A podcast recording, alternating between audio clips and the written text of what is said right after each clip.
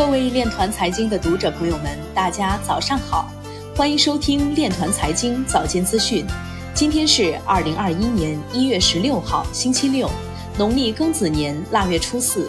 首先，让我们聚焦国内新闻。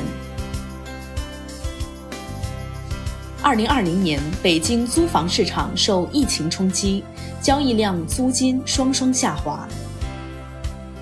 抖音或将成为二零二一年春晚独家红包互动合作伙伴，拼多多退出合作。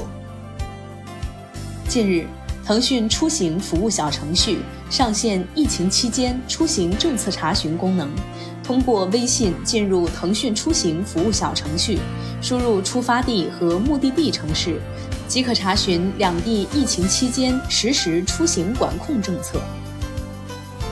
三星手机将支持数字汽车钥匙功能。接下来，让我们走进区块链领域。Tuchin 为亚洲地区研发抗疫 App，将核酸检测及疫苗等信息上链。俄国议会官员表示，正密切关注中国数字人民币测试经验，希望中俄能协调数字本币结算。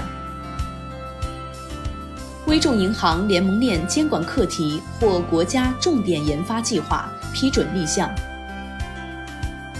报告表示，预计中国将是实施大规模 CBDC 计划的首个主权大国。鲸鱼数周吞食三十亿美元以太坊，以太坊或面临流动性危机。比特币新增人气回落，场外交易流量连续两周下降。莱特币基金会推出借记卡，用户可以通过该卡将莱特币变现并进行购物。区块链服务网络计划于二零二一年建立通用数字支付网络，并至少推出三个新跨链协议。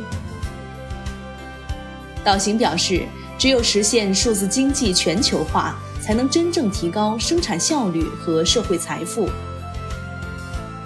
加密货币对冲基金首席投资官表示，EOS 提供了很好的风险回报机会。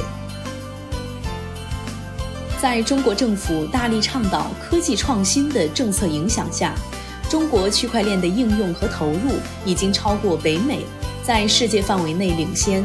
分析师指出。中国支持区块链技术的具体措施主要体现在政策支持、区块链基础设施建设、区块链技术专利等方面。随着技术的不断成熟，应用场景覆盖到供应链金融、政务民生、跨境贸易、慈善公益、数字版权等多个领域。